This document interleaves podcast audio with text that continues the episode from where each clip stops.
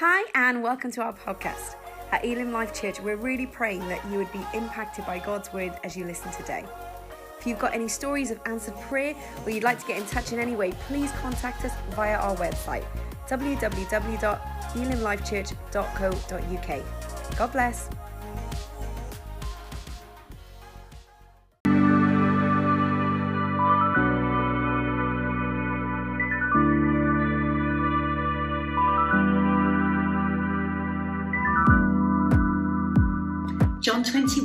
1 to 18. Later, Jesus appeared again to the disciples beside the Sea of Galilee. This is how it happened.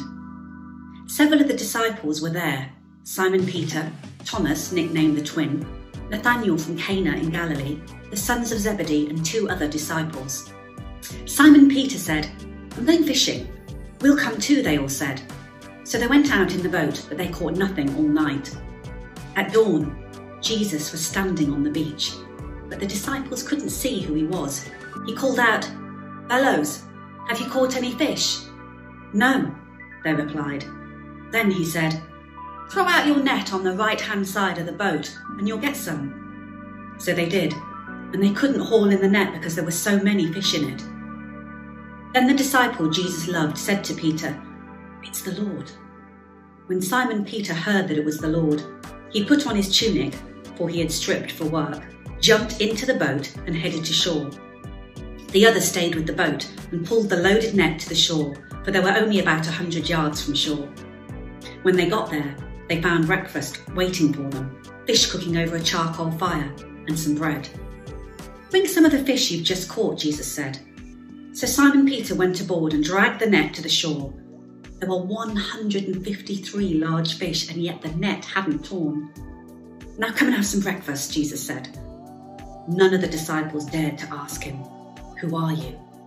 They knew it was the Lord. Then Jesus served them the bread and the fish. This was the third time that Jesus had appeared to his disciples since he had been raised from the dead. After breakfast, Jesus asked Simon Peter, Simon, son of John, do you love me more than these? Yes, Lord, Peter replied. You know I love you. Then feed my lambs, Jesus told him. Jesus repeated the question, Simon, son of John, do you love me? Yes, Lord, Peter said. You know I love you. Then take care of my sheep, Jesus said. A third time he asked him, Simon, son of John, do you love me? Peter was hurt that Jesus asked the question a third time. He said, Lord, you know everything. You know that I love you. Jesus said, Then feed my sheep. I tell you the truth. When you were young, you were able to do as you liked. You dressed yourself and you went wherever you wanted to go. But when you are old, you will stretch out your hands and others will dress you and take you where you don't want to go. Jesus said this to let him know by the kind of death he would glorify God. Then Jesus told him, Follow me.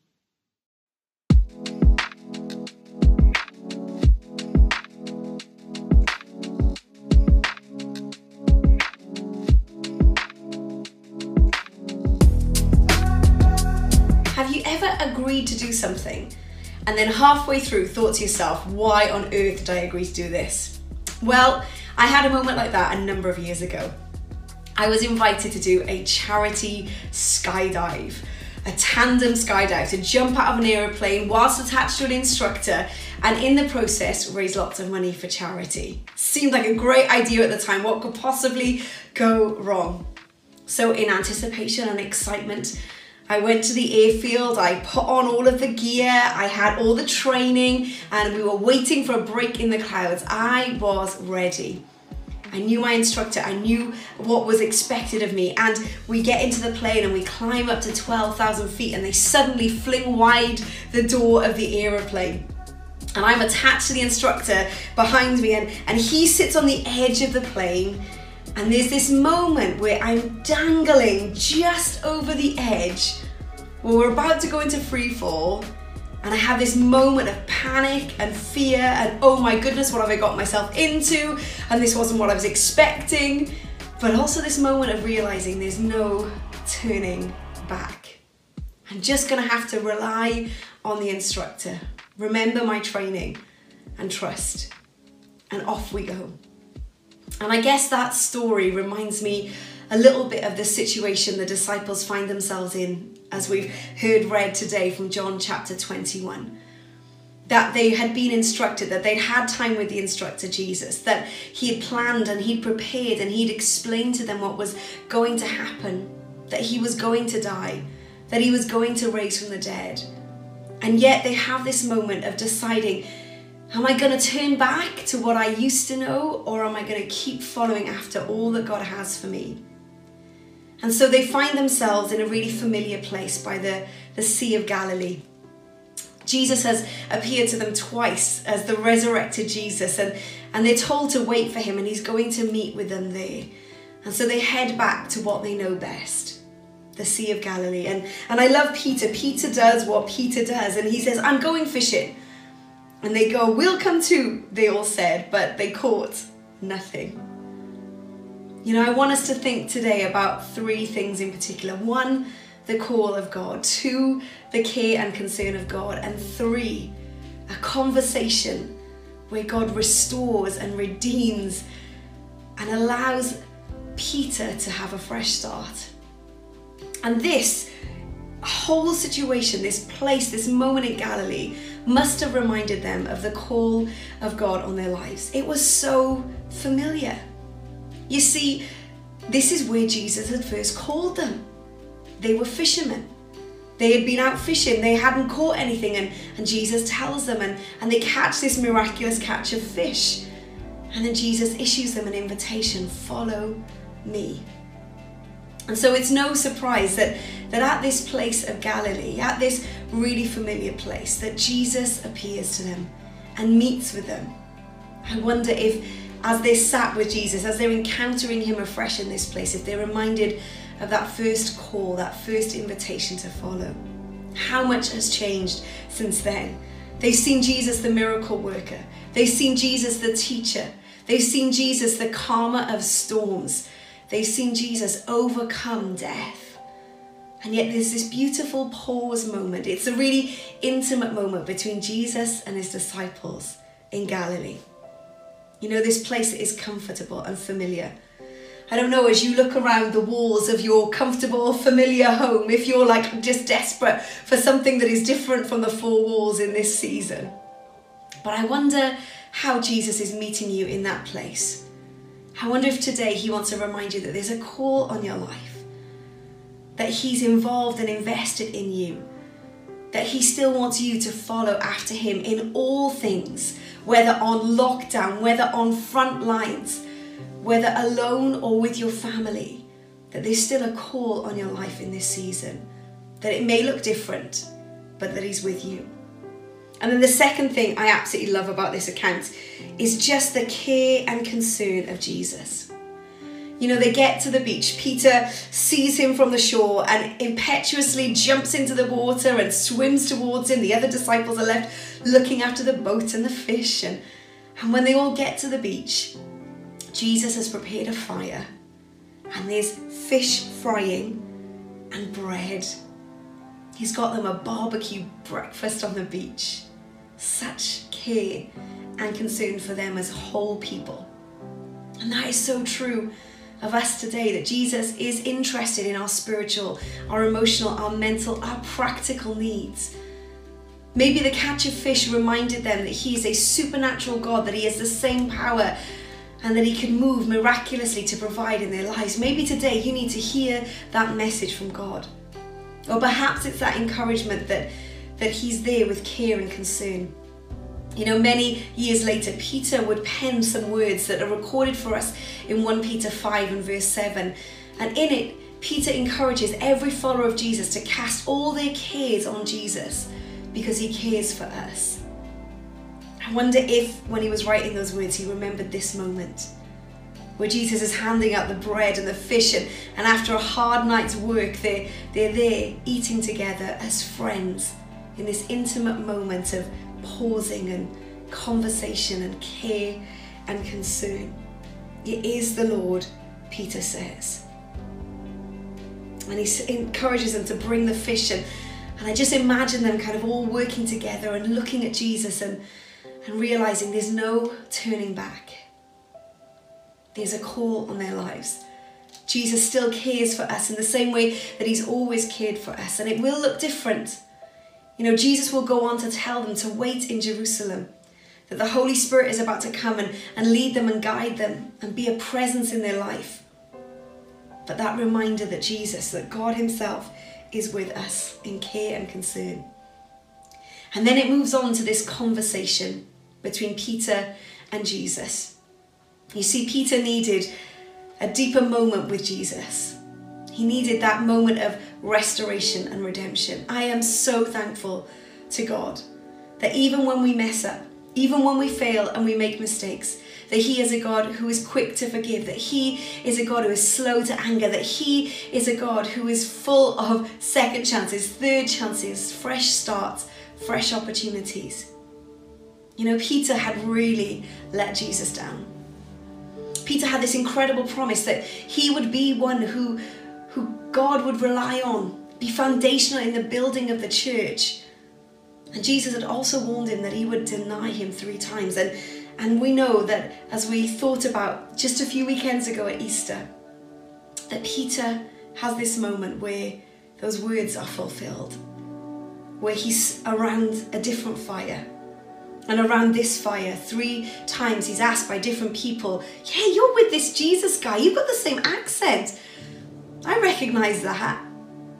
And Peter's like, I don't even know him. And the rooster crows. And Peter weeps as he realizes he's betrayed and denied his Jesus. And I imagine as they sat around this beach, this barbecue breakfast, I wonder if Peter is remembering that other fire, that moment where he so let Jesus down. He was so quick to get to the beach, but I wonder as Jesus begins a conversation with him if, if he can meet his eye or if he's kind of looking around. I almost imagine them walking down the beach a little bit away from the other disciples and, and Jesus turning to Peter and saying, Do you love me more than these? Peter's like, Yes, I love you. And so Jesus tells him, Feed my lambs. And then he asks a second time, Simon, son of John, do you love me? And Peter's like, Yes, you know I love you, yes. And, and then he's like, Take care of my sheep. And then a third time he asks, Do you love me? It says that Peter was grieved. Peter was hurt at these words. I wonder if the third question brought back those memories of those three denials, this echo of his moment of failure. And yet, here Jesus is bringing him to a moment of restoration, of reminding him of the call and his care. And Peter's like, Lord, you know everything, you know I love you. And Jesus replies, Then feed my sheep. You know, Peter had gone back to fishing but that wasn't Jesus' call on his life. The call on his life wasn't to fish for fish, but to fish for people, to share the good news of the kingdom. And, and in this conversation, Jesus reminds Peter of that call and gently leads him to restoration. And he does that for each one of us in our moments of failure, in our moments of maybe letting people down or letting God down, of when we've not quite got it right. Jesus says we can come to him in conversation, in prayer, and we can find a way to put those things right with Him because His gaze is always full of love towards us. And His death and resurrection have made forgiveness possible for each one of us. So I want us to think then on reflection about these three elements of this story the call of God on our lives. Because this story ends with Jesus describing how Peter is going to end his days. It's, it's not going to be good. It says, When you're old, you'll stretch out your hands, others will direct you and take you where you don't want to go. Jesus said this to let him know what kind of death he would die to glorify God. Then Jesus told him, Follow me. The very same words of invitation right at the beginning of this journey. Follow me. Jesus issues that invitation again. And he issues that to each one of us follow me. Follow me in the good times. Follow me in the challenging times. Follow me in the heartbreaking times. Follow me in the mountaintops and in the valleys. Follow me when your heart is bursting with joy and when the greatest prayer you can pray is simply the word help. Follow me. You know, Jesus issues that invitation, and even though Peter knows it will be challenging, he says, Yes, he follows after Jesus. We read on into the rest of the New Testament of Peter's desire to follow after Jesus, to be obedient to the call on his life, and to recognize the presence of God with care and concern. And that is true of our lives. Jesus has a call on our lives, even in a global pandemic. I wonder, does he maybe want to just meet you in that place of need with his care and his concern and show you that he's the one that can supernaturally provide? Or maybe today he wants to have a conversation with you, just like he did with Peter, to bring you to a place of forgiveness and restoration afresh. So I want to give two ways for us to respond today. And the first is for those who've never said yes to following Jesus, that that you've never yet given your life to him and yielded your life to him and said, you know, I've, I've left you out of my life and I want to choose to follow after you. I want to accept that you paid the price for the wrong things in my life and, and I want to turn away from that and turn to follow you. If you're in that position and you want to say yes to Jesus today, that's amazing. I'm going to lead you in a prayer. And you can repeat that prayer, and, and in the chat, you'll be able to press a button that says, I commit my life to the Lord. And then we'll be able to help you in the decision that you've made today. So here's the prayer Dear Father God, thank you that you love me. Thank you, Jesus, that you died for me to offer me forgiveness and friendship. Thank you, Jesus, that you are alive so that I can follow you. I admit that I've left you out of my life. I've gone my own way and I'm sorry. I choose today to follow you. Holy Spirit, help me. In Jesus' name, amen. And maybe you're someone who has been following Jesus already for a little while or maybe many years, and, and today you've just been reminded that there's a call on your life, that Jesus has such care and concern for you, even in the challenging times, He is with you and that maybe there's a conversation that Jesus wants to have with you to speak his words of life and hope and affirmation. So we're going to take a few moments to do that. Often when I'm praying, I like to imagine myself on this beach with Jesus. I like to imagine myself sat around this fire and looking into his eyes of love and having a conversation with him about whatever is on my heart and mind, whatever is troubling me. So why don't we take a few minutes to do that right now? to have a conversation with God for ourselves and say, God, this is what's going on. This is where I need you to meet a need. This is where I long for you to speak into my heart. And then I'm going to pray for us all.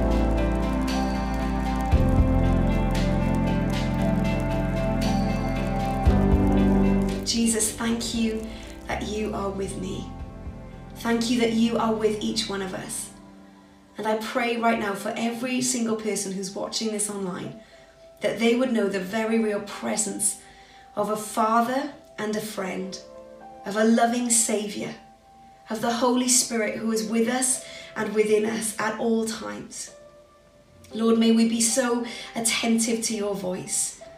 May we lift up our eyes from the situation we find ourselves in. May we listen out for what truth and hope you want to speak into our lives. In Jesus' name, amen.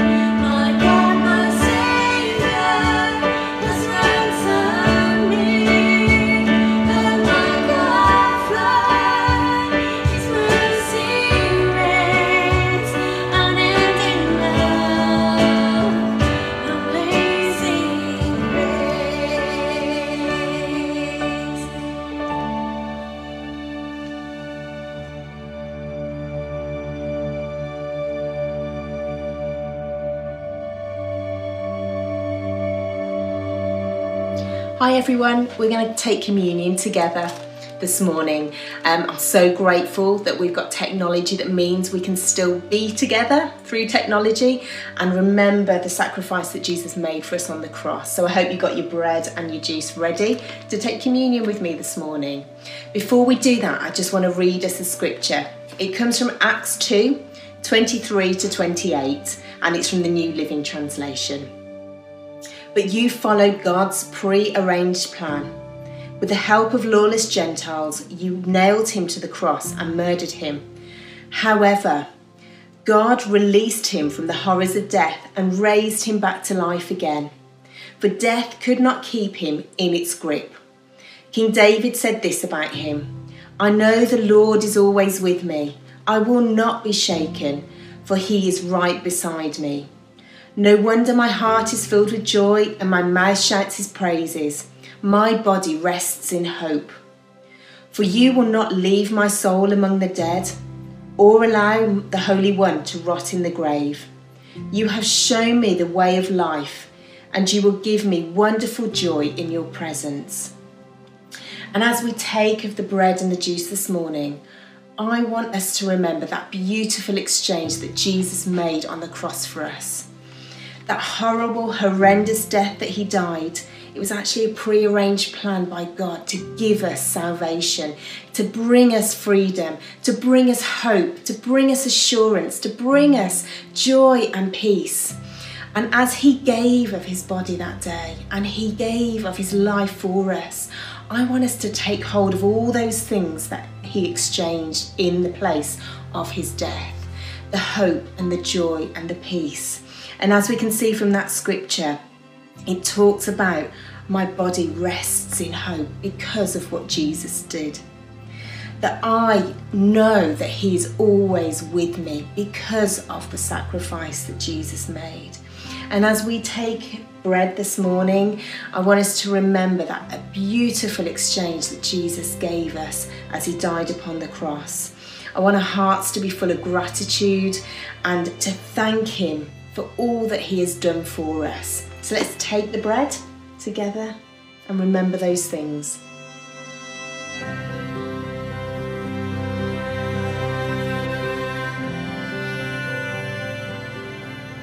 And let's take the juice as well that reminds us of His blood that freely flowed that day for us, that brought us life, brought us hope, brought us peace and joy.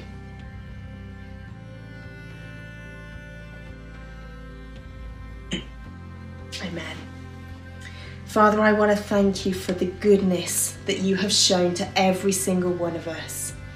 I thank you for the peace that you give us. God, I thank you for the sacrifice that you made for us on that cross. And in exchange, God gave us everything that we need. Lord, I thank you that we have hope and assurance in you because of the death that you died for us on the cross. Thank you, Lord. Amen.